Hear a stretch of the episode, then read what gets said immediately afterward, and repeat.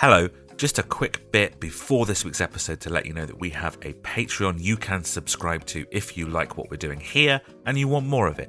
You probably already knew that. We don't stop going on about it.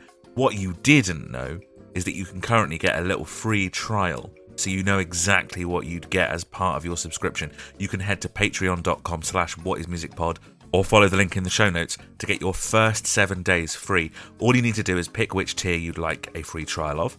The biggest mates tier is the one that has all the extras in it, and then for seven days you are free to listen to any episode we've released in the last six months. You can cancel any time or just leave the subscription rolling if you like what you find. It's charged monthly, and during any month, as part of that biggest mates tier, you'll get ad free episodes of this show every Monday, you'll get a brand new episode of our new Manic Street Preacher show every month, two episodes every month of the Ultimate Playlist, our themed playlist show, where we talk about all kinds of different music, different artists, different genres, different eras, and one or two bonus episodes every month, depending on the length of the month. That's two episodes every week.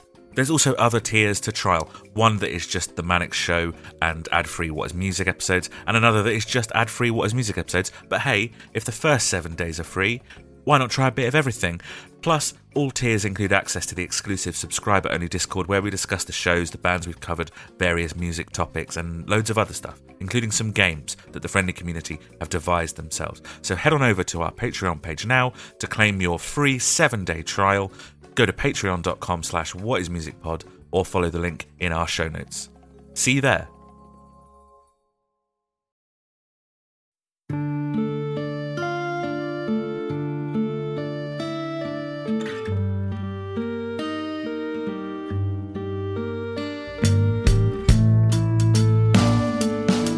At the end of the episodes, uh, you always say there's a couple of ways you can support us, and I always think you're going to say and one cool one. There's a couple of ways you can support us and one cool one. Yeah. Yeah, the, the cool way is financially. Yeah, with money, please. you can listen, you can get in touch with us on Twitter. The cool one is Yeah. giving us money. Yeah, absolutely. Just listening is Absolutely. supporting us, but the the cool way yeah, by getting you your wallet guys out. want to be cool. Hang on. No, the cool way is me. Yeah. Yeah, yeah. What is your middle name? It's I know it's not cool, but what have we? What is it? Do you not know my middle name? Hang on, Daniel. Alan. Yes, I remember that from our first episode actually, because you were you were talking about being called Danny Way, which is a, was a terrible name. It was a skateboarder. Well, There's a skateboarder called Danny Way. Danny Way is the, is the same as skateboarder, yeah. Are you very And when I was that a young skateboarder, I was like, oh, I wish I was called Danny Way. It's not Then good, I'd it's be a good. famous skateboarder. Are you?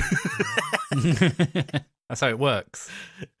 are, you- are, are you jealous uh, of the fact that I'm named after a Thunderbird? What, Scott? Mm. Yeah, it's, it's the worst one, though. See, Oh, come on, now. the worst Scott one. is the worst one. He's a little fucking dweeb. Which one is he? He's, uh... No, wait, no, he's not. I'm thinking of Alan. Scott's cool.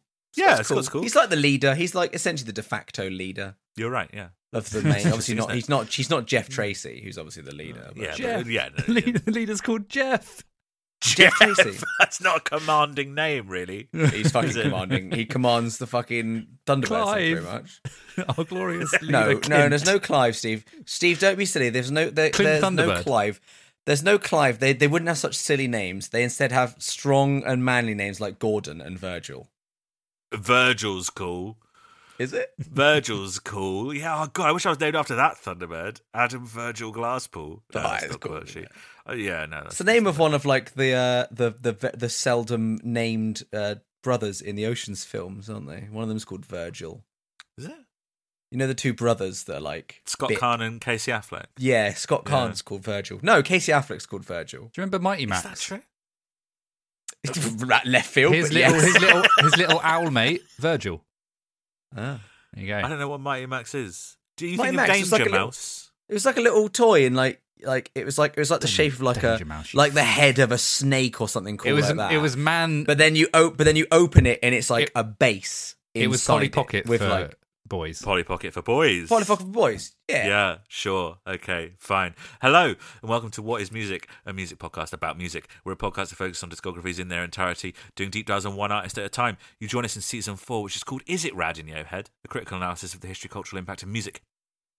Of Radiohead. We're going through their entire career, album by album, track by track, asking questions like Does context matter when you're listening to music? Does knowing the history of an artist affect your appreciation of their output? And this season, we're of course asking Is it rad in your head? To be clear, we're asking is it Rad in Your Head in regards to the band Radiohead, not Is It Rad in Your Head in regards to this the full season of our podcast, which is called Is It Rad in Your Head, which is now in your head. I'm Adam Scott Glasspool. I'm in training to become the music fairy, a mythical creature who visits you at night and deposits sacks of music under your pillow. I love the artistry, the emotion, and also the context that surrounds music. With me, as always, is someone who said they don't care about art or talking about art, doesn't often relate personally to music, and is learning the dark arts of the sound thieves who roam the land sucking audio entertainment into a big butterfly net. It's Lucas Way. Don't tell people about the sound And in the middle of that, we have someone who can appreciate context, art, and subject matter, and is really just learning how to piece all of that together, and is whatever the halfway point between those two other things I said is. It's Steve Murphy. Hmm. Struck my stuff. Doop, doop, doop. Okay, Struck I'm already over it. over I'm already over that song. Already, I'm done with it already. Shut up. We're going through the entire discography of Wolves at the Door, Radiohead. We're currently exploring their sixth studio album, Hail to the Thief. Uh, I mean, oh, how far did we get? Probably, probably what? Two tracks on the end, maybe three tracks on the end. What do we reckon? Yeah. What do we reckon? I reckon we went back to the start. Again, it was only Started last again. week. You reckon we started again? Ah. Uh, Lucas, just you, you, you tell us what what track we're at, and this will be like a little test of you me- remembering Oh. what's at the end of Hail to the Thief. Oh, you know, I reckon uh, we're at um, No, no, no, no, no. What are we at? What are we at? You can't stop him. You physically I can't I know stop it's him. What? annoying. What are we at? Huh? Come on, what? I reckon we're at the gloaming. that's insane. All right, that's good. Oh wait, it's it, oh wait, That's it's a very fine. long album. No, we're done, I we're reckon done. we're at, oh, yeah, I reckon we're at the gloaming.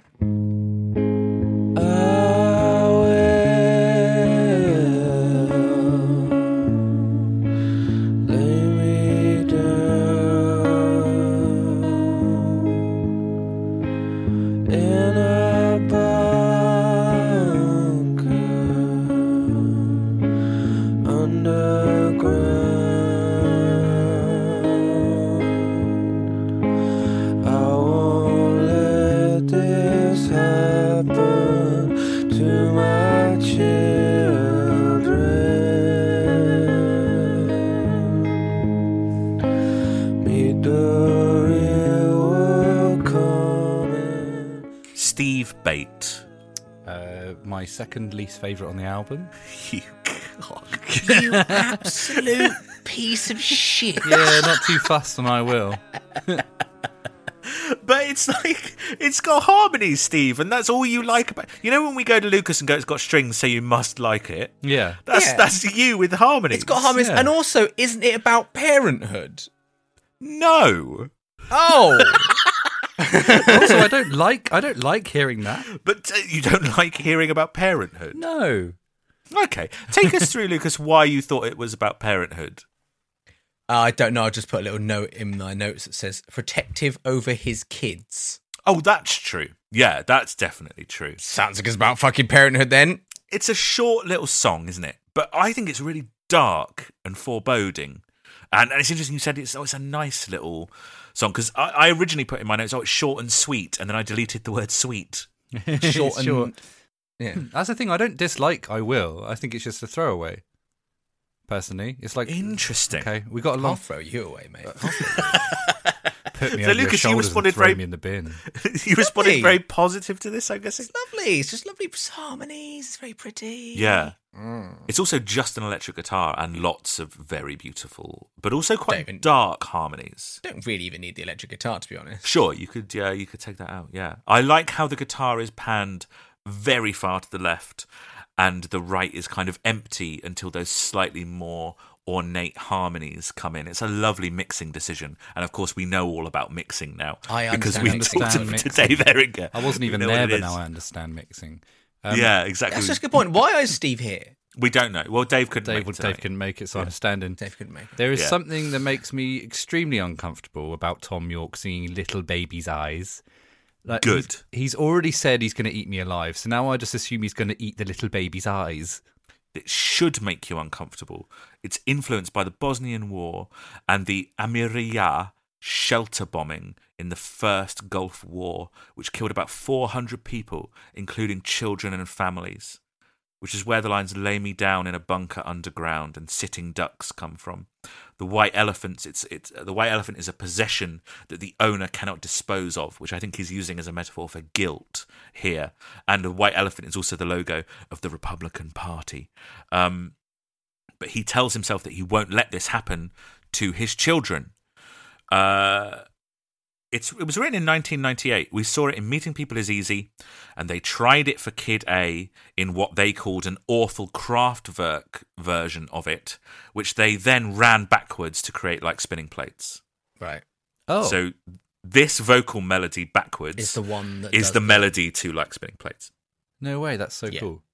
So that Yeah, synthy we did thing talk. We did talk about that at the time, didn't we? We did talk Yeah, about yeah. there was a, Yeah. a song to come that was the backwards and that stuff. that is this one. Um, there, this this also similar to there there. It's interesting that they've paired them again. Um, isn't the LA version? The LA version that they did is very LA. Uh, it sounds like this. Oh yeah, nice. Surfers. This is what you call the original mix. Yeah, that's right. That's right. It's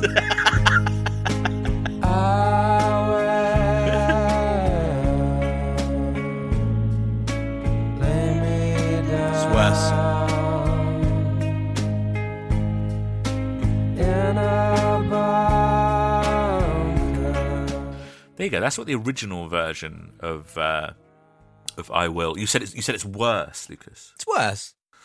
Yeah, Doesn't need the drums I think and the more prominent guitar. I think sonically, as a song to kind of just stick on, I prefer the LA version. What's he got to do with it? Son- are you doing a Prominently. Sonic jo- Prominent. He's a hedgehog. What's he Prominently. Oh, sorry. I thought you were- I thought you were- That's much better. That's much better than a weak Sonic joke. Prominently.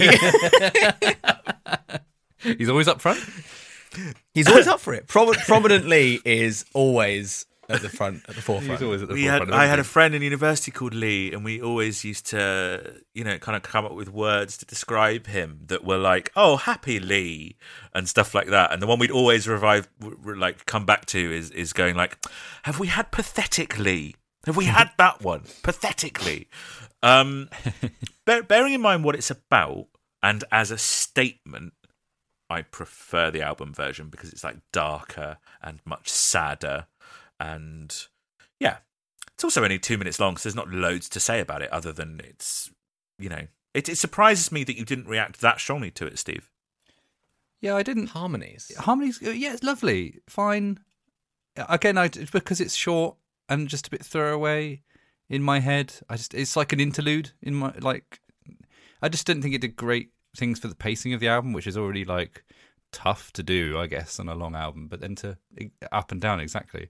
But um, yeah, it's not like I dislike it.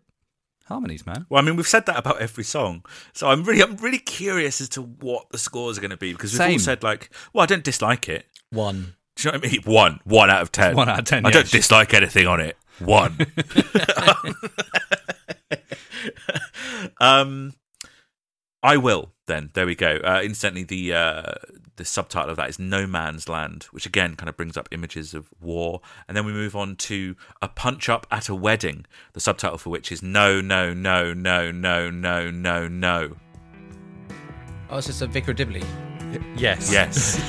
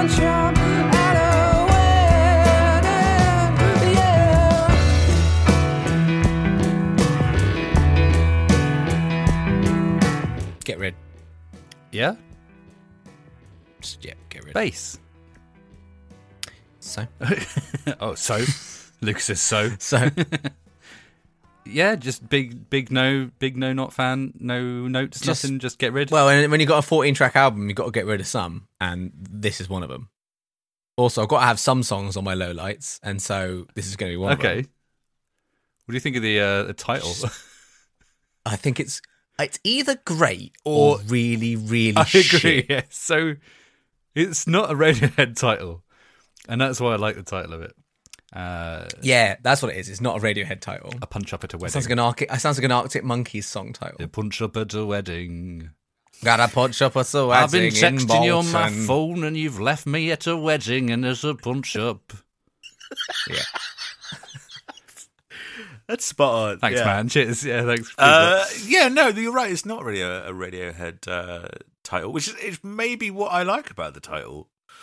I Um, think the words punch up is a, is very cash. It's a very like conversational phrase, and that's not like them. a drunken punch up at a wedding. Yeah, I guess it's not really, is it?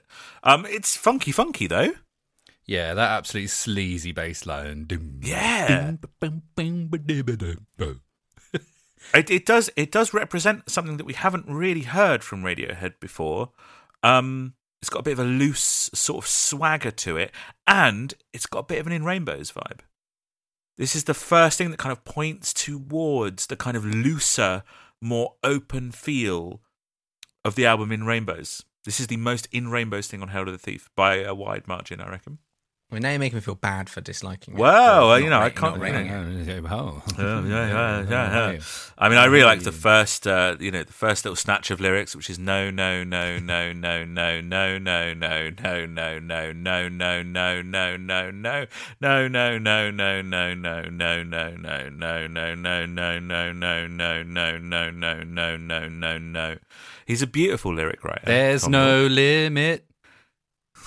I don't even know what that song is. Um, it's a song called "No Limit" by Yeah. Two Unlimited. I want to say. wow, Oh, what a pull! okay, yeah. What a pull! let me if that let is me consult correct. it. No, no, Consult- no. consult Nineties song, song. No, no, no. It's called No Limits. There's no limit. There's no limits. 90s song I by Two Unlimited with the number two. All right. Get in there. That's insane that their band name is Two Unlimited and the song is called No Limits. Yeah. That's, that's very lazy. Wow. That's like that's like having a song called Dead Noise on an EP called Dead Noise by a band called Dead Noise. Imagine Just that. pathetic. Oh, Just imagine if you were those guys. Nothing to anyone. Steve's band. Steve's Yeah, band was in when he was. I think Cool, that when it's this is uh I don't mind it. You know what I mean? Like it's probably one of the lightest things on the record, but I, I don't mind it. Um I don't mind it. the song was initially inspired by an extremely negative review of Radiohead's homecoming gig in South Park in 2001. Do you remember that, that gig that we talked about with them, their homecoming gig? Yeah. Um, that gig was like especially important for the band because it was such a joyous occasion, and uh, Tom just felt that it was now permanently tinged and slightly ruined for him that Oh. whole day. Which is where that that line "you had to piss on our parade, you had to shred our big day, and you had to ruin it for all concerned." Um, Wow. comes Yeah. from. Yeah, yeah, yeah, yeah, uh, and and and likens it to a drunken punch up at a wedding. You know, a, a very beautiful occasion marred by this one little little thing that happens. Tom said it's one of the biggest days of my life, and I just didn't understand why or how someone just because they had access to a keyboard and a typewriter could just totally write off an event that meant an awful lot to an awful lot of people. And the thing that stands out to me about that quote is that it's mad that he thinks it might have been written on a typewriter in 2001. Come on, get with the times. Um, I like the funky funkiness. It kind of sounds a bit like Prince in places.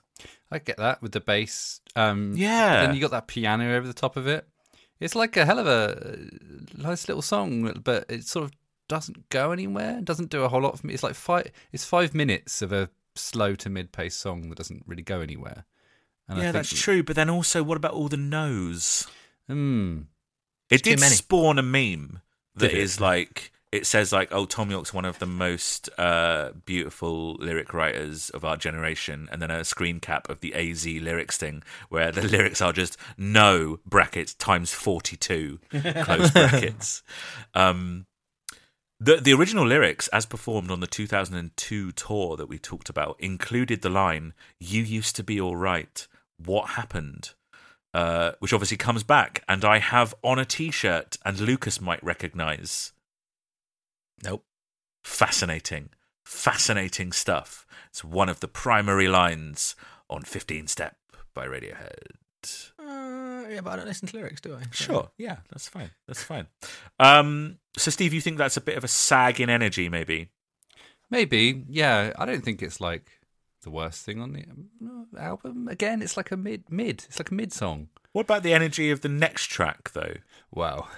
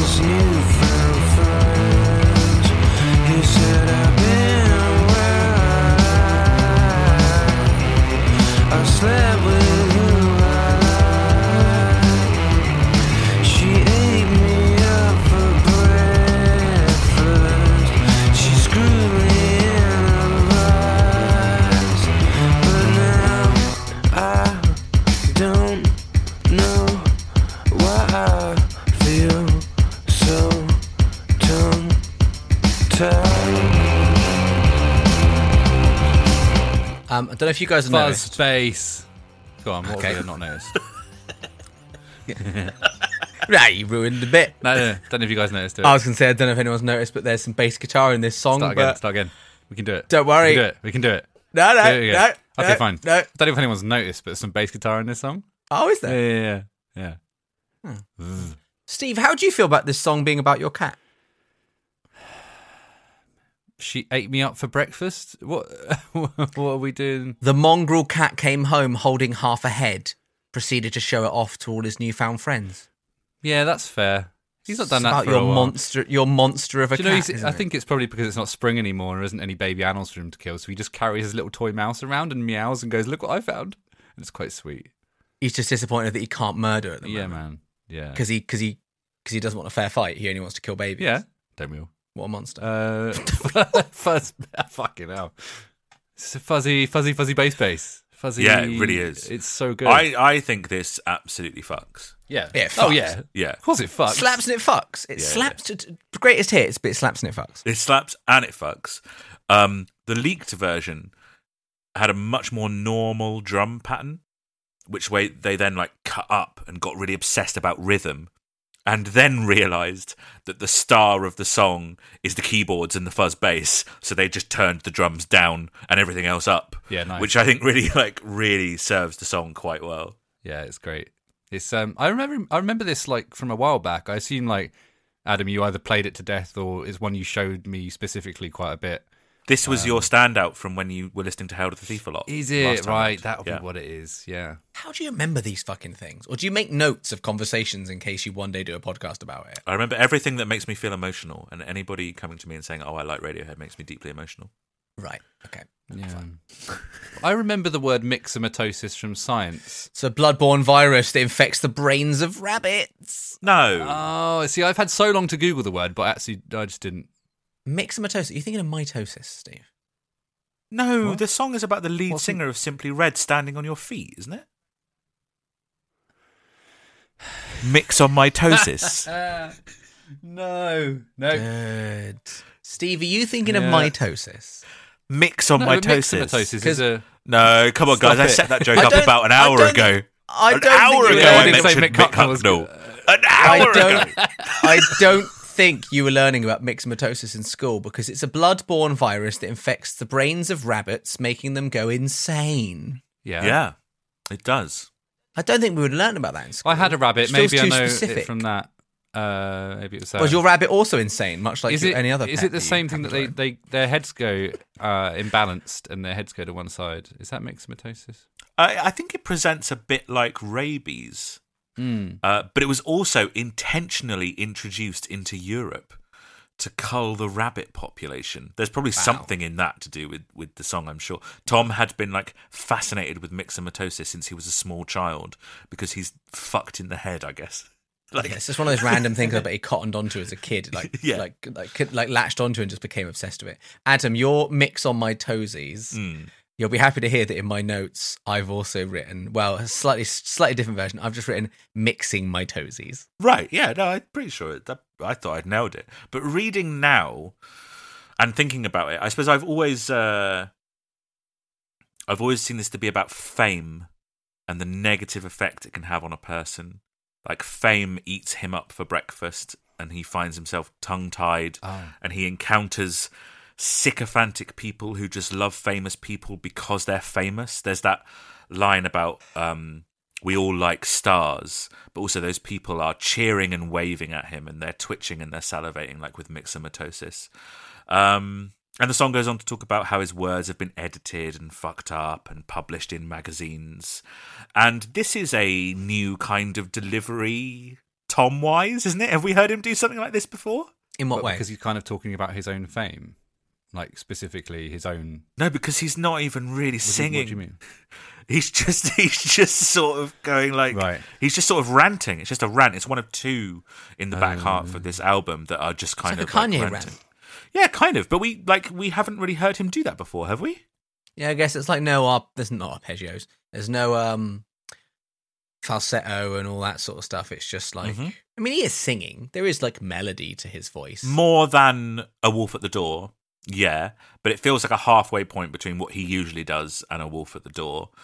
When he's going like, they're cheering and waving, cheering and waving, twitching and salivating like with. It's he's he's unhinged. He sounds insane on this song. Um, he sounds like a mad person. It sounds like he's got myxomatosis. I've even written in my notes the narrator feels like an insane person. Yeah, absolutely. Yeah. go, yeah. Um, he he Ranting and says raving. you should put me in a home or you should put me down because I've got myxomatosis. Uh, yeah, it's, Maybe this is a cry for help, maybe man. and I- and we should have. And and he's we'll add it to the long list of Tom Yorke songs that are a cry for help. I guess. like, what do you want to do about it? well, what I mean is maybe maybe someone should have done something about it and put him down. we think we should have just. That's it. Just Well, someone should have for it. just very gently trod on his head, Yeah. like you would do with a rabbit, I suppose. Yeah, I you don't go. think that's how you'd kill. I think Adam, I don't I'd think that's how you'd kill oh, a I rabbit. can't really Just afford the vet bills, so I just softly tread on its head. I reckon. I actually, uh, it's not what's fucked up. I, wa- I, I, I used to went into school with a kid who he, he told me about when he went rabbit hunting at the weekend, which not big, big. You could tell Lucas grew up in middle middle class Britain, didn't you? I thought you were going to say Um, Middle Earth. Middle Earth. Yeah. it really did. It's that and, and, his uh, hairy toes. And I asked him how he killed the rabbits. Hair on my stamp on He didn't. He didn't stamp on them. He hair didn't on stamp on them. toes. What did he do? Just kind of, kind of just grab grab each end and just pull hard. Fucking hell. I think it's called wringing the neck, right? Is that what you do with a Right, chicken? As yeah, well, right? We- yeah, wring yeah. the neck. We have a friend talking about vet bills. We have a friend. I'm not going to name him because he doesn't want me to tell this story, but where his girlfriend Is at it the Alex time- Ollis? Not Alex Alex, Ollis. It's not Alex Ollis. uh, it's actually not. He had a girlfriend uh, who he's not with anymore, but um, she had a pet rat and it was very ill, and she literally couldn't afford it to be put down. So, so our friend hit it with a hammer on the head, and it didn't work the first time. So they had, he had to Oh hit Can you it tell me again. off mic who that? Can you tell me off mic who that is? Because so I know not to be their friend anymore. That's horrible. That's a really absolutely. horrible story. Yeah. I Yeah. don't know why. I, Yeah, I know. enjoy I, I don't even. I don't think I actually need you to tell me. I think I know who you're talking about. I can just just by just inf- inference. Good lord. Interesting. Okay. You could argue that this is another mid-paced song that doesn't really go anywhere, like the last one, but it's really great. It's kind of like what we were saying on Amnesiac with some of those songs that are one note and you have to like the note. It's a bit Yeah. one note. Love this note. Love this note. It's like Love this note. Mm-hmm. Loved it when they dragged it out at Glastonbury 2017 as part of their headline slot. Why wouldn't you? Why wouldn't you drag out Myxomatosis for that occasion? oh um, man, if only I'd seen it. I don't know why I feel so tongue tied, don't know why I feel so skinned alive, is reused from a B side from the Amnesiac era called Cuttooth. Naughty. Uh, don't know if that's naughty. What a Naughty. naughty bit of kit. Naughty bit of naughty. Naughty. Um, the subtitle for Myxomatosis is Judge, Jury, and Executioner. So, yeah, I don't know if that sheds any more light on the song for you guys. Not really, but I like it.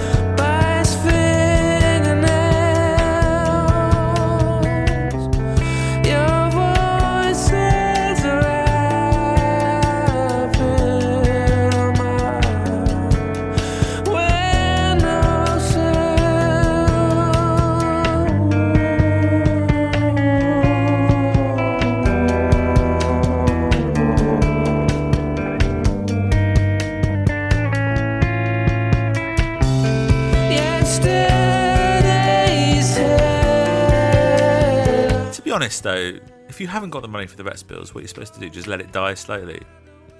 I, I, doesn't matter. I wouldn't smash an animal with a hammer. I reckon I would. No universe Mate, right if, if you came to me, Lucas, and you said Hannah's in a bad way and I've not got the money for a full funeral, I'd do her in with a hammer. for you. For you, Lucas. You know the funeral Like a will still happen would. after you've Yeah. killed her with a hammer, right? You know that that's not the cost. Okay, right, I meant. Oh yeah, you haven't if thought you that haven't got the money, euthanasia. if you haven't got the money to take her to the vet to put her down, I don't. Right. I would do the, I'd Yeah. do the hammer for you. Anyway, sorry, go, go on. You go off, Kings. Uh, another one. Just Lucas. fucking get it. Oh, it's gonna be hard because Steve is delayed. Steve, you go. How bad is it delayed? Steve, say go. I don't really go. Fucking hell! You had time to say a Really that little bad? few words in the gap. That's Fuck's sake. Do you want me to leave the thing and come back? I want you to leave Yeah, my try life. that. Try it. Try I want you it. to Go leave on. my life. Also, have you like turned off shit in your house? I'm gonna go do that now. What do you mean you haven't done that already? Well, we've been recording, mate. He's got 110. He's got 110 gig Destiny update going. All right, I'm leaving. All right. Also, recommend pear and raspberry J2O spritz. It's very nice. Has it got alcohol in it? No. Not interested. Uh, I don't have a drinking problem. Hello, Hello. Say hello again. Steve, say Christmas. Christmas. Oh, that's lovely. All right. much better. So, Yeah, so the PlayStation wasn't even on. Done nothing. perfect. Well, that's fine. Uh, but just reconnecting sometimes helps. You know, it sets up a new connection. Yeah. Lucas, go go off about Scatterbrain. Um, it's a pleasant enough song uh, that I have absolutely nothing to say about, except it speaks to me because it's called Scatterbrain. Yes, I thought that might. Uh, you're a bit scatty, aren't you? Yeah, I thought that might. Uh, No, don't like the word scatty. No, you're a bit That- that's, scatty. that's like that's like someone who's like No. really into fucking. You're like, a bit zany. cat. Oh, When I think of Uh, someone's being scatty, I think of like a little cat head. You know. Lucas, I kind of uh, I'm on your vibe here. I've jumped upon your vibe, and my first line is I don't really know if Scatterbrain the song exists. You've, you, you played us a bit there, and I'm already uns- un- unsure if you did or not. I always, always, always, always go. Ah, I really enjoyed Myxomatosis. It's a wolf at the door next, and it never is, guys. You're like, oh, It, never, never is. is. Well, what about what about in what about in Will's reissue? Is it? I don't know. I'm not sure if Scatterbrain is one of the ones he took off. Um, but on the deep dive, the intense listens, I have appreciated this song a little bit more. Um, they're there to myxomatosis. I find quite intense in various ways, either because of the the actual music itself or the the themes that they're hitting on. So this is like a nice palate cleanser. It's very ethereal. Um, and I kind of like what it's kind of saying. Um, there's two quotes about this from the band, and I enjoy both of them very much, but I enjoy both of them 10 times more for having them read out next to each other. So here's the quote from Johnny. It's very simple and sort of quite pretty, but there's something about the music for me, the chords for me, where it never quite resolves. It's never it never really grounds or something, never grounds itself. So it just sounds like it's always about to resolve, and in a way it never does, which makes it sound quite floaty. And the quote from Ed is I always thought it sounds like Stevie Wonder. Similar, similar, Similar things. quotes. Yeah, yeah, yeah. Similar quotes. I think Ed was talking about the warmth of analog instruments and like the uh, the warmth that they bring to the song. But it's quite funny to just take that quote in isolation. Um, um, Tom says it's a lonely song that he sees as kind of like being on your own and sitting at a window watching incredible weather without actually being affected by it. He talks about a force 10 gale and birds being thrown around and bullets for hail and the roof being pulled off by its fingernails, um, which is a nice cozy Why has the feeling roof got fingernails? because it's poetic. It's like a it's a, an allusion to something, right? You could just say pulled off from its nails. Yeah, you could. Yeah, yeah, yeah. But it's It's, I know what you mean. There's something quite comforting about sitting inside a cozy uh, um, house and watching a thunderstorm. I yeah, it. yeah. And then that's followed up with your voices rapping on my windowsill, which is really nice. It's really nice, and it and it it points to somebody at the center of a storm, um, which is maybe how Tom felt about fame and the political climate climate of the time, and maybe about a lot of things. Like he was kind of torn from all sides and a bit of a scatterbrain. Um, and I also think that the center of the storm thing works really nicely when this song is placed in between Myxomatosis and A Wolf at the Door, which is two insane songs. Yeah. Uh, you're in like the eye of a storm during Scatterbrain. Um, but I would never go, ah, I'm going to stick on Scatterbrain in isolation. Do you know what I mean? I think it works really nicely Yeah. where it is on the album. Um, and I completely understand why you're like, okay, another slow, uh, kind of maybe a song that doesn't go very many places this late into the album, you know, the 13th track on a 14th track album. I could see why you would kind of not think that much of it. But I kind of liked it on this go round. Yeah, I just, just, meh, just meh. I- I've obviously got just end of long album fatigue again, and like, yeah. although there's when that I'm, too. yeah, maybe maybe it's yeah, the fact that one of my favorite tracks comes before it, and then I'm like, oh yes, and then I'm like, oh, You know- yeah. It- I'm it- like yes, and then oh, It does take the wind out of the sails because I also think that A Wolf at the Door is a very strong track. Hmm, Um, yeah, it's definitely a vibe.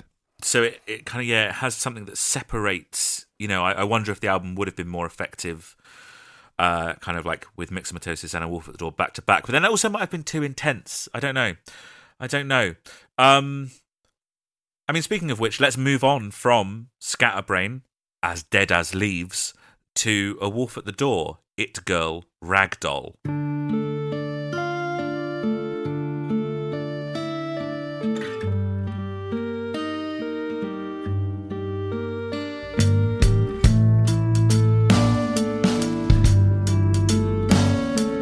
Drag him out your window, dragging out the dead, singing a mess. You snakes and ladders flip the lid. Out pops the cracker, snaps you in the head, naps you in the neck, in the teeth. Steel toe caps, takes all your credit cards. Get up, get the guns, get the eggs, get the flat in the face, the flat in the face, the flat in the face.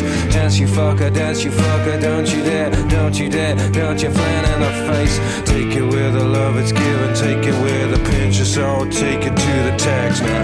Let me back, let me back, I promise to be good. Don't look in the mirror the face you don't recognize. Help me call the doctor, put me inside, put me inside, put me inside, put me inside, put me inside. I keep the world from the door.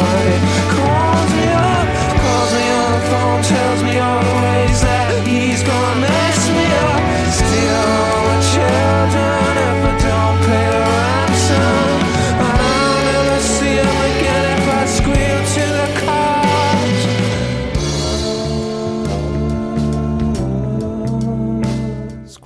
the cops. Carps. Yeah, that's what he says. Squeal to the carps. Squeal to the carps and the Yeah, trouts. That's, that's Tom Yorke's uh, transatlantic singing Mm. accent coming through there. It starts very Tudor, doesn't it? yes. What's that instrument? uh, it's a guitar. Right. Oh, mm, yes. It's an acoustic guitar. I don't know if you've heard of it. No, there isn't No. like a lute or anything on it, Steve. It's just a guitar and a keyboard. Mm. Or a trumpet with a flag hanging off the bottom of it. yeah, yes. Yes, that's it. But a really long one. Yeah. I think it sounds uh, uh, again like a '70s children's TV show. Yeah, There's it something like weirdly like ropey about it, and I also think it's very sweet and quite pretty. The the music of of this, uh, and then Tom comes in and ruins it. and raps. What are you talking about? Someone comes in and makes it amazing. Oh, this is one of my favorite songs on the record. But yeah, it's, it's- it's- yeah, it's great. but what a vibe check though, where you're like, oh, a nice little like six eight do do do do do do do do do do, and then he's gonna drag him out, drag him out. Flan in the face. Flan in the face. Oh, we need to talk about Flan in the Face because Flan in the Face is the best thing on this album by far. Uh, it is. an- what, what do you mean? What about walking like giant cranes with my X-ray eyes? I strip you naked. That's also good, but Flan in the Face is an actual proper joke, and it's structured like an actual proper joke. He says, Get up, get the guns, get the eggs, get the flan in the face, the flan in the face, the flan in the face. Things are very funny when you repeat them three times. And then he moves on. He goes, Dance you fucker, dance you fucker, don't you dare, don't you flan in the face. And it's it's like a surprise when it comes back in. You're not expecting it to come back. And so it's very, very funny. Uh, which is also weird because it comes straight after uh, a graphic description of someone knifing you in the neck and kicking you in the teeth with their steel toe caps. Um, before they take all your credit cards. It's absolutely unhinged, this song. It's It's, so dense as well. yeah, it really is. Yeah. I but well before you you you you, you already answered it, but at first, um, the first thing on my notes is just is that Tom because it doesn't sound like Tom. We've never heard Tom like this before, really, right? Yeah. yeah, Um, yeah, it's it's it's weird. That's kind of what his speaking voice is like when he's in that lower register, and it's such a dark and weird lyric, and the way that he delivers it is such an overwhelming kind of approach to it. Yeah, there's so much stuff in here. I can't even Yeah. begin to pick out and then sort of everything. and then like the chorusy bits are really nice. It goes up into like that nice, really quite nice, and it's like a nice like uh, respite from the from the dense From the ranting. from the rant, and then it just goes back into the rant. City boys in first class don't know we're born at all. Born and raised for the job. Someone always does. Boris. Yep, absolutely. and it also sort of touches on how they're like creating a mess in the first class of the train thing, and somebody of the lower class is going to come and clean it up after them, which is both actual and metaphorical. Um, it's got stuff about Stepford wives in there. So we've got androids, investments and dealers, someone being kicked when they're down, someone wanting to be hospitalized. Put me inside, put me inside. And then stuff about elitism. Uh, in a tight little world, are you on the list? Um, it's a crazy song. It's a crazy, s- crazy song. Crazy, Crazy song. crazy song. Uh, Um, it gives me Pink Floyd vibes, but I can't tell you what Pink Floyd. Right, I absolutely agree that it gives me Pink Floyd vibes, and I will tell you exactly where and potentially why. And it's Please. with the X ray eyes, I strip you naked. It's that bit because it's a very the the drums at that point are all drum fills, so it feels very disconnected. and It feels quite prog rock, but also the X reminds me of the hammers from the wall that walk that's with their X shaped The sort of whoa. leg. The whoa, naughty big kid. The whoa. the whoa. yeah, maybe that's it. Maybe that That, it. that's what it is for me. I, yeah, Cool. I can't speak to anything else. The chorus is a specific reference to blackmail, um, and kind of references where well, Tom was gagged. Um, he received a gagging order. Uh, obviously, we have no idea what it was for because he can never say, but he knew something that people didn't want getting into the public eye because he received an actual legal gagging order. He's never allowed to talk about it. Uh, not even any notion of what it's. I've got no idea. I've got no idea. He was very into sort of like political demonstrating and climate change stuff at the time. Maybe it's something to do with that. I don't know. We don't know because he was completely gagged. He can't ever talk about it. Um, which is interesting, and uh, it's interesting that that is also like one of the prettiest bits of the song when he's talking about keeping the wolf from the door, but that wolf is also going to steal his children and hold them to ransom and stuff like that. Uh, what bad wolf? Silly wolf. Um, it nearly didn't make the album at all That was a mistake. Because they felt it was so much darker than anything else and it didn't fit anywhere on the album except for when they realized they should put it at the end because they thought their idea for the album um, and this track's place in it is that this track is where the person kind of involved in the album, I guess the the narrator of the album, wakes up from that sometimes disturbing dream they'd been having on the last 13 tracks to find that the world is actually much, much worse than they dreamt it. Fuck. So that's hmm. Radiohead's Hail to the Thief, I guess. That's Radiohead. what do you what do you think of the album, guys? Give me some thoughts and some lowlights and some highlights and some scores. It's it's it's weird because I came into this ep quite nego, quite like, yeah, don't really rate Hail to the Thief. It's too long, and I got bored. But then we go through the songs, and I go, they're pretty much all pretty good. Yeah, you go. Good song, good song, or good great, song, good song. and then a few that you and then a few that you trim, and if you got rid of the few that you trim, you then have a normal length album of of good to great songs. yeah, yeah, yeah. So is it just that those songs let it down so much? But it definitely was work to get into this one and to pull back the wizard's flesh to reveal the organs within. We had to delay recording this episode Mm. by a full three weeks. So I've had loads more time with it than other albums as well, which maybe helped because I built up that familiarity a bit more.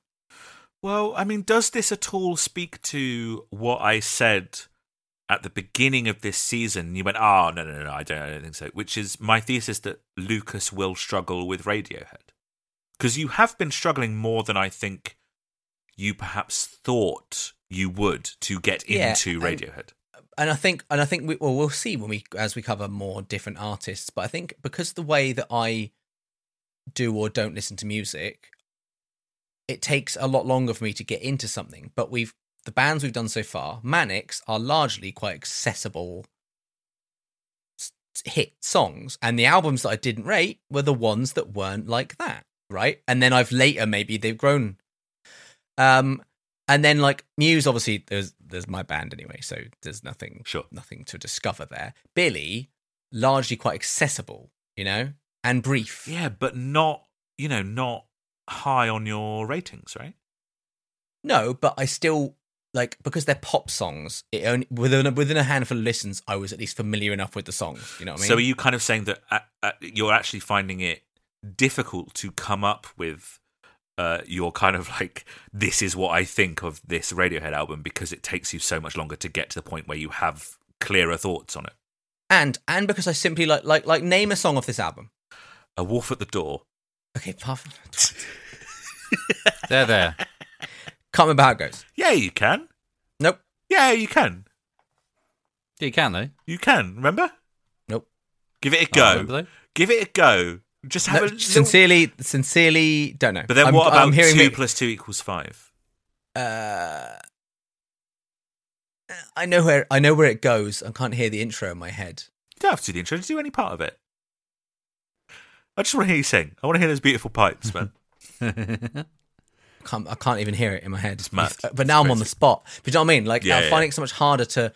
So I'll be interested to know if we when we do in other bands that that are equally like that are are, are dense and hard, you know, hard work. Because if we did another like. I don't know. If we did fucking Coldplay or something, we're not going to do Coldplay. If we did Oh, we Coldplay, they're all like pop songs. So even the ones I don't know, I'm pretty sure I they they they'd sink into my brain hole pretty quickly Yeah. because they're built for that, you know. So, well, we're doing the bracket right now, so we'll find out. But yeah, I think it's it's it's hard because it's all things that I objectively think are good, but I'm really struggling to get into. Interesting.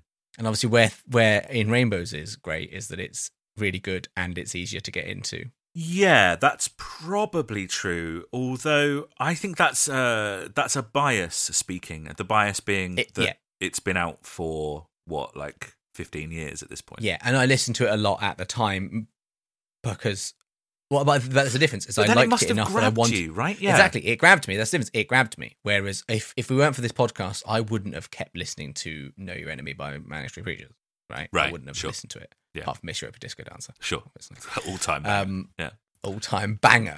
so yeah, I don't know. This this this this album has the most. Well, this last run of albums, but especially this one, has made me really like question my my the way I listen to music. Oh, and the fact that yes. this podcast and that this podcast is built to not fit fit in with how I listen to music. Yeah, you're not allowed to just discard So something. yeah. as a result, I Yeah. this, I, te- I tender my resignation. okay, cool. Well, we've got Dave Eringer back, Steve. You're back in. Yeah, if, We'll no, have he's, to- Yeah, he's I'm replaced back. Steve. Oh I'm yeah, good. baby. Yeah, it's fine. Yeah. Uh, highlights: two plus two equals five, obviously, Oh, right, and right. Track one, yeah. and Wolf of the Door. Ah, the the top and the bottom. Uh, Top that's the bottom. same as Kid A. Same as many albums because I like a good end and a good You and a good open. That's true. Lows, Scatterbrain. Sure. Don't tell. Don't ask me how it goes. Don't remember. So, Punch. punch up at a wedding. I don't remember how it goes. I think those are both to do with late album fatigue more than anything else. I would put money on it. Not not to you know say oh no you're wrong and actually you like those songs loads, but I I would be surprised if late album fatigue didn't uh, play a part in both of those because that's what track eleven and thirteen on a fourteen track album. Yeah, I guess so. At track eleven, we've already gone past the point where Lucas has any interest in album length. You know, Point of no return. like- yeah, That- the that- point that of no game we return. did- Track eleven. That that game we did on the Manic season of the Christmas episode, where I like remarkably recognized so many songs by your intros, yeah. and decimated Steve. Love the fact you called yourself remarkable. Yeah, I rem- I'm remarkable. Um, The way I excellently. the like I if we did that with, with Radiohead, I'd be fucked. But I'm not good at that either because their their intros are so bizarre. But but you could you could play a chunk in the middle of a song, and I think it'd be the same. But why with Manics was I so like, yep, yep, it's Mausoleum. Uh, because uh, yeah, I don't know. I don't know. I don't know. But you've also posited that that when we were doing that season, it was lockdown. Yep. and maybe I just simply listened to more Manics. And also, do you know what else you were doing at that point? Listening to our podcast. You think that makes So you would have had a reinforcing voice. You, you know, you, you'd remember a section of our own podcast going, and this is Mausoleum by Manic Street Preachers. And then I would play the first minute of the song. interesting? Whereas now I don't really listen to the podcast anymore because the novelty wore off. Yeah. it's a real pain having to hear your own Yeah. voice, isn't it? Yeah, So okay, so what are you uh, what are you scoring this then? An album that you have said th- th- there isn't really a bad track on. what did I give? No, no, no, no, no. No, I have to. No, how do you feel about the album? How do you feel about the album? I feel ab- above average, but Yeah. not great. But good or not good? Oh, don't don't use your words that seem to qualify scores because you've got your like rigid thing of Lucas. good has to mean seven. No, Luke, yeah, but no, you said that. you've now you've now made it a rule. That was your thing when you've you were allowed it no flexibility. when you were saying like, no, I don't think everything must go as a great album. It's only a good album, and therefore it's a seven. This was your thing. Yeah, but shut up. Yeah, Adam. but shut up. Uh on the whole Uh, though, on the whole though, even the ones that I think are good, there's less standout tracks on this. There's less on this that will hit the playlist than like OK Computer, uh maybe Kid A. I can't remember Kid A very well. Obviously definitely in Rainbows. So because of that, I feel like what, what did I what did I give Kid A? Seven. I don't think it's as good as Kid A. I agree, but I give Kenny a ten, so I don't know. I don't know So, so that means. I'm gonna have to give. That means I'm gonna have to give it a six, unless we ever, you know, decided. To. So you also don't think it's as good as the Bends? the Bends was certainly had more standout tracks. I think, Interesting. yeah. Yeah. The difference is, uh, I think I've said this on like the last three in a row. The problem is Radiohead are quite good. Yeah. So like even the albums, I'm like, yeah, on the whole, my overall feeling is fairly like average, you know, average to good. All the songs are good. You know, it's not like where it's like, oh man, there's a bunch of shit songs on it, and then some really great ones. It's Right. just like, yeah, it's just a bunch of bunch bunch of good songs, Right. Well, if they're But all not- good, but not necessarily remarkable. You know, remarkable in terms of what? In just in terms of Radiohead's career. in terms of yeah, in terms of like, I will remember them and, and want to go back and stick them on a playlist. But they are remarkable in terms of the rest of music, I think. There's a good chunk of this album that I think is better than a lot of the stuff that came out in 2003. I mean, Blink One Eight Two self-titled album came out in 2003. Sure, I'm not suggesting it's as good as everything that you like from that, but you know, it's got to it's got to be up there. Um, but then What did I give seven? Uh, the Bends and Kid A. Did I give OK Computer an 8 Mhm. What did I give a six? Nothing yet in the Radiohead season. Oh, really? Yeah, But I've given things lower than a six. yeah, yeah. There's two albums that are lower than a six. Amnesiac and Pablo Honey, but the, the, the album that shall not be named. then six feels okay to me. Cool, good. Uh, I am If only we did wondering. point fives. Uh, if only. I am wondering what, and it's not just you, what people want from Radiohead, right? Because we have pointed out that, like, this album doesn't feel like a great leap forward. It feels perhaps in places a bit too Radiohead, but then we've marked down a punch up at a wedding for not f- not feeling very Radiohead. Do you know what I mean? Like, Yeah, we don't know what we want. yeah, there's a weird uh, tension there between oh, this isn't Radiohead enough, and this is too Radiohead. And when I say too Radiohead, it means like oh, it's it's it's really great or it's good, but it sounds like something they've done before, and therefore we're going to mark it down. But also we're going to mark down the things that don't sound Radiohead enough.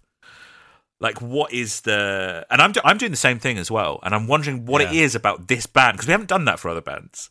So what is it about Radiohead that makes us do that? Do you reckon? I have no idea. Because they, because they are, they are unfortunately like Very good. put on a. They're, they're unfortunately they are, they are they are put on a pedestal and Yeah. treated It's the to be, you know, above others. it's the fuck you credibility. It's fuck your credibility. Mm, yeah, absolutely, absolutely. Uh, Steve, what are you making of Hail to the Thief, my friend? And do you need some help being talked through this? Yes, please. No, I think I think I've kind of got there. Like I said, I said when we first started talking about it that um, I struggle with this one. I I find it hard to discern tracks from other tracks to an extent. Um, maybe the first album I'd, that I wouldn't be able to immediately tell you what a song was called. Yeah, uh, it feels like it's very much. Besides a few standouts, it kind of blends into one thing. However, like maybe that's a good thing because it's a coherent album. I think this all sounds like "Hail to the Thief." Yeah. You know, um, so is it just a watered down version of Kid A and OK Computer smushed together? Kinda. But I still think it's got its own vibe. I still think it kind of stands on its own. Um, I don't dislike it. I would say I like this album, but I also don't love it. Uh, That that is more or less exactly the same uh, reaction you had to both Kid A and Amnesiac. yeah. Well, I'll do my I'll do my tops and bottoms, my uh, my highs and my dries, Sure. um, which is definitely what we should be calling it. By no, the way, I hate it. Hate it. Yeah, no, I love it. No, I, and you're, yeah, thank, yeah, it's good. Yeah, it's really good. Uh, top is there, there because obviously uh, Myxomatosis is there because obviously bottom I've got the gloaming and I will. Sure. Um, so yeah, because uh, I put against the other albums, I might have to give it like another beige seven out of ten, Sure. which is three in a row now. like it, don't love it. Um, Good, but not great. Yeah, Mm. but I think that's boring, isn't it? Interesting. You Give told me. two. You told me uh, in private that the Kid A score might go up. Potentially, Mm. yes. It's interesting. It's. It, I do think time is necessary for the Radiohead 100% discography. Yeah, Yeah, yeah, yeah. It's. Uh, yeah, it's weird. It, I, what helped with the Kid A stuff was just seeing it live as well. Um, Right, Seeing, yeah, seeing yeah. them play it. Yeah, Um, it does kind of open those songs up a little bit. Yeah. Yeah. Interesting. Interesting that it's gone from your favorite Radiohead album to kind of what is your version of middle of the pack. Isn't that interesting? It's because Mm. I'm analysing it this time and not just shoving it on, which is two different modes, I guess. Hmm. Adam, I really like this album. I don't think it comes across like a watered down version of anything, to be honest. I think they went at it with an idea to have a certain vibe and they achieved that vibe. Um, the fact that the vibe comes across as between something and something else is kind of that's that's in the ears of the listener. I think they kind of set out to do like what they wanted to do. Um, and that was to not take any great leaps. And I don't think the album does take any great leaps. But I do think by not taking any great leaps, it does push them into an area where we haven't heard them before. There's loads of stuff on this album that I think is actually pretty novel for Radiohead. Two plus two equals five. We haven't really heard Radiohead be like that. They're there. We haven't really heard Radiohead be like that. I will. We haven't really heard Radiohead uh, be like that. We suck young blood is like a parody of Radiohead. It's like Radiohead. Remember Knives Out, Lucas? You said it's like Radiohead doing a cover of Radiohead. That's what that's what we suck young blood sounds like to me. Um, the only weak points of the album for me is where they haven't blended anything and that it is just kind of Radiohead doing Radiohead. And for that, you know, that those are kind of the, the back drifts and the gloamings and that sort of thing. But everything else sounds kind of novel to me. Um, I really like it. It's too long. I would trim it down, but the length of it is really the only mark I can give against it because I actually really like the tone and I really like that they are being current, you know? And we talked a lot on Kid A about the digital hysteria of it all and the prescience of it and the things they were talking about. But so much of that stuff you had to really dig through to get out. Um, and I like the more immediate, aggressive kind of sound and feel that they have on Hail to the Thief. Um, I think it suits them quite nicely. It was cool that it came out at the time that it did. Um, it's interesting. The parallel with Know Your Enemy is interesting um, because that is kind of quite accurate. You know, the these kind of like Radiohead coming off the back of a very uh, critically acclaimed period, um, and then doing a big sprawling mess of an album. Uh, it's quite an interesting sort of uh, parallel, and I hadn't really thought about that before.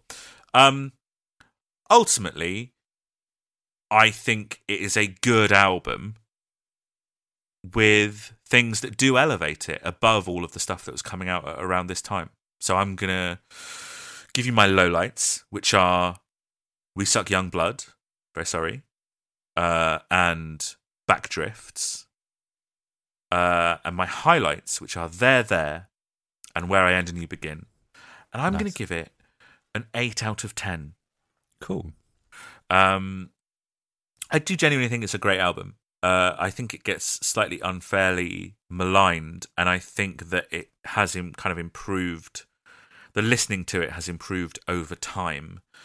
Um, so yeah, there you go. That's where we all land on Hail to the Thief. But where do you think everybody landed with Hail to the Thief when it came out? Uh, this is Radiohead in 2003. It had been leaked 10 weeks ahead of time. Oh yeah. Where do you think it charts in the UK? Seven. one. Yeah, number one. Uh, it's obviously Ah. it's Radiohead in 2003. it's, it's a Oh, number yeah. one album. Um, in the US, it charted at number three, uh, despite having the biggest first week sales of any Radiohead album to date. So it's not not that they were selling less albums, it's just that everybody else was selling more, I suppose. Um, and it was released to universal acclaim. Uh, some publications cited the less than fully formed electronic contributions and its length, and the fact that it didn't take a great leap forward in the same way that previous records had as kind of marks against it. But nobody said, oh, this is a bad record in the same way that people did with Kid A, which is interesting because Kid A's esteem is obviously now higher than this, and some people point to this as one of their weaker albums. Uh, even though when they were released, that was the other way around. Uh, it's true of many bands, though, isn't it? The recency bias thing, and people don't know what they want Yeah. until you know things like that. Absolutely. Um, and those same reviews that pointed out those things also said it's a record that is a major work by a major artist at the height of their powers, and that one of its strengths is the abundance of ideas that it presents. Most reviews are sevens, eights, nines, you know, good to great. Um, and it was nominated for Best Alternative Album at the Grammys, Radiohead's fifth nomination in a row. Everything from the Bends onwards is nommed in that cat. Uh, I think the the disparity in how Kid A and this have aged in the way they've kind of swapped around is interesting. It probably shows that while Kid A was immediately off putting, there was much more going on beneath the surface, and that although Hail to the Thief is a much more entertaining initial experience, it doesn't kind of grow with the listener in the same way that Kid A did. Um, a lot of Hail to the Thief's strengths are like immediately apparent or like surface level, maybe, and so it's kind of drifted from acclaim over time. Um, even the band today admit that it's probably too long and that some of the songs suffered from being done too quickly. Uh, Ed and Tom, who usually do not agree, have both said that it should have been cut to 10 tracks. Uh, Colin said some of the tracks were not really finished. Johnny said that the album was too long and that they were, quote, trying to do what people said they were good at. Um, but he did say that the process of the record had been really good for their heads and their sort of spirits. Nigel Godrich said that he doesn't really feel that it has its own direction because it's just kind of a mixture of what had come before it. Uh, but also, he said that maybe that's one of its strengths a kind of consolidation of everything Radiohead had done before it. Um, and of course, we've talked about Will's improved version of this album. You need to go and listen to our interview with Will Fraser. But in 2008, Tom Yorke himself posted his own revised track listing for Hail to the Thief on Radiohead's own social media site, which we will get to another time. Would you like to hear the track listing for Tom's Yeah. Hail to the Thief? Yeah, that's Yeah, go on. So it would open with "There, There," um, which is great. Okay. I think that's a really great, like atmospheric kind of uh, opening. So it would go "There, There," then "The Gloaming," then "Sail to the Moon," then "Sit Down, Stand Up," then "Go to Sleep," then "Where I End and You Begin," then "Scatterbrain," then two plus two equals five, then "Myxomatosis." And then a wolf at the door. So a very intense final three tracks there. Yeah, I was going to say. taking going from scatterbrain into two plus two equals five is actually very very clever. Um i've listened to, to, to this running order and it works really really well. Scatterbrain being very slow and woozy and the beginning of two plus two equals five being very slow and woozy and then exploding works really well. Um so it gets rid of backdrifts we suck young blood i will and punch up at a wedding which is interesting i think maybe have a play around with that if people want to listen to that um around the time of the album release, they headlined a bunch of festivals. The New York version of Field Day Festival, Hurricane Festival, Rock Werchter Festival, Montreal Jazz Festival, and their second headline appearance at Glastonbury Festival six years after that performance uh, that we talked about from 1997. Then they do a tour of Italy. And they always do this. They fucking love Italy. Uh, there was a Tom and Johnny duo tour a few years ago that was only in Italy. It was like 10 dates and they were all in Italy, so I couldn't go. Winds me up. Uh, then, in August, they set out on a tour of US arenas that encompasses 23 dates across two months. They haven't toured like that in a few years. And they also released Go to Sleep as a single on August the 18th, which charts at Six. Eight. Eighteen.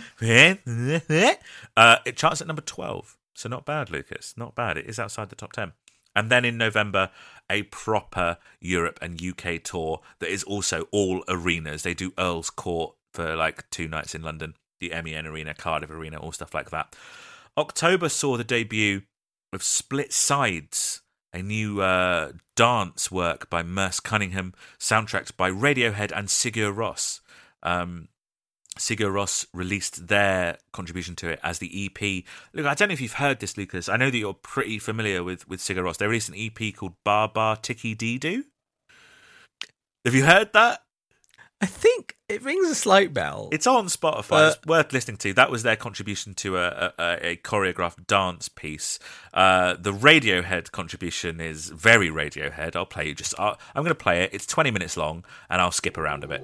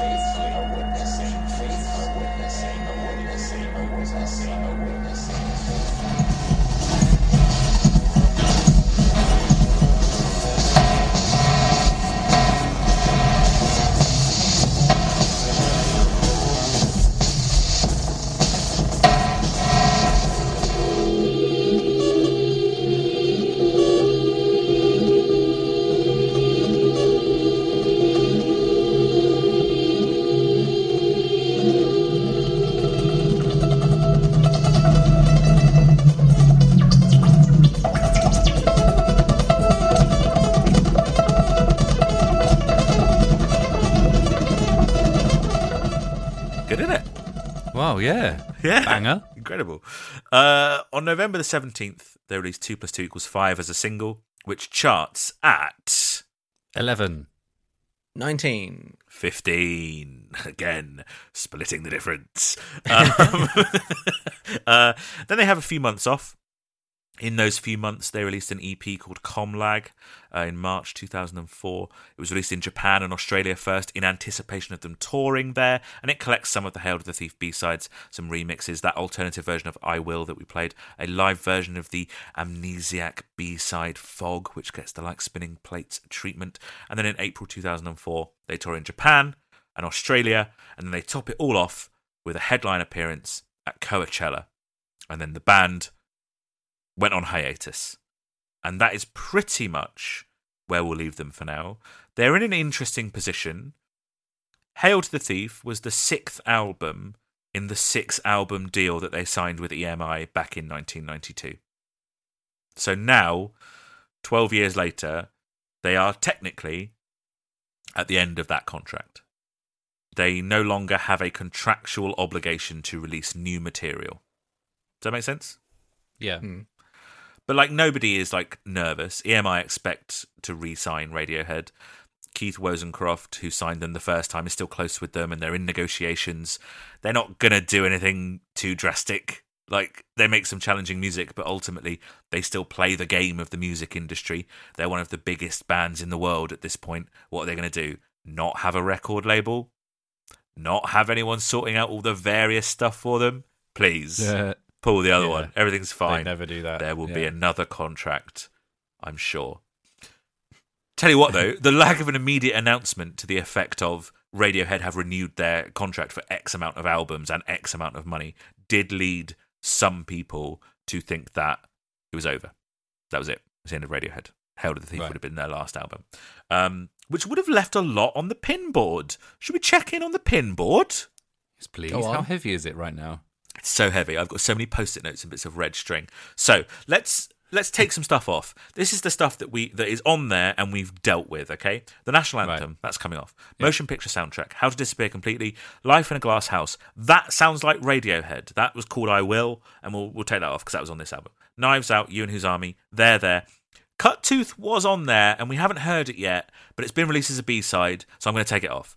I Am a Wicked Child, same as above. High and Dry will take off, and True Love Waits we're going to take off as well, okay? Because I suppose from this perspective, they're done with it. All of the fans think They released it as a little acoustic thing on the live thing. That's it. We're done. So this is the stuff that's still on the board, and these are just songs that we've interacted uh, with. Okay, lift, big boots, big ideas, which has started to be called nude. Follow me around, up on the ladder, say the word, and reckoner, the weird metal version. That's what's that's what's left on the on the pinboard. Some of those may or may not end up as music, but all of the stuff that we've just heard was that music. Apart from the weird rant. yes. Oh, Yes. Oh, also the bit about the gunge. oh, you think that's not music? Mm. No. I think that's some of the best music. Musical I love gunge. gunge. I mean, it is. I love great music. musical gunge.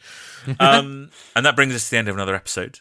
Thank you very much for listening. Our next episode is out next Monday, and we'll be chillaxing Oh my god. and Sorry. watching Oh, Radiohead live at the Beacon Theatre. So come and join us for that. But before you do, come and let us know what you think of Hail to the Thief now that we've covered it in its entirety.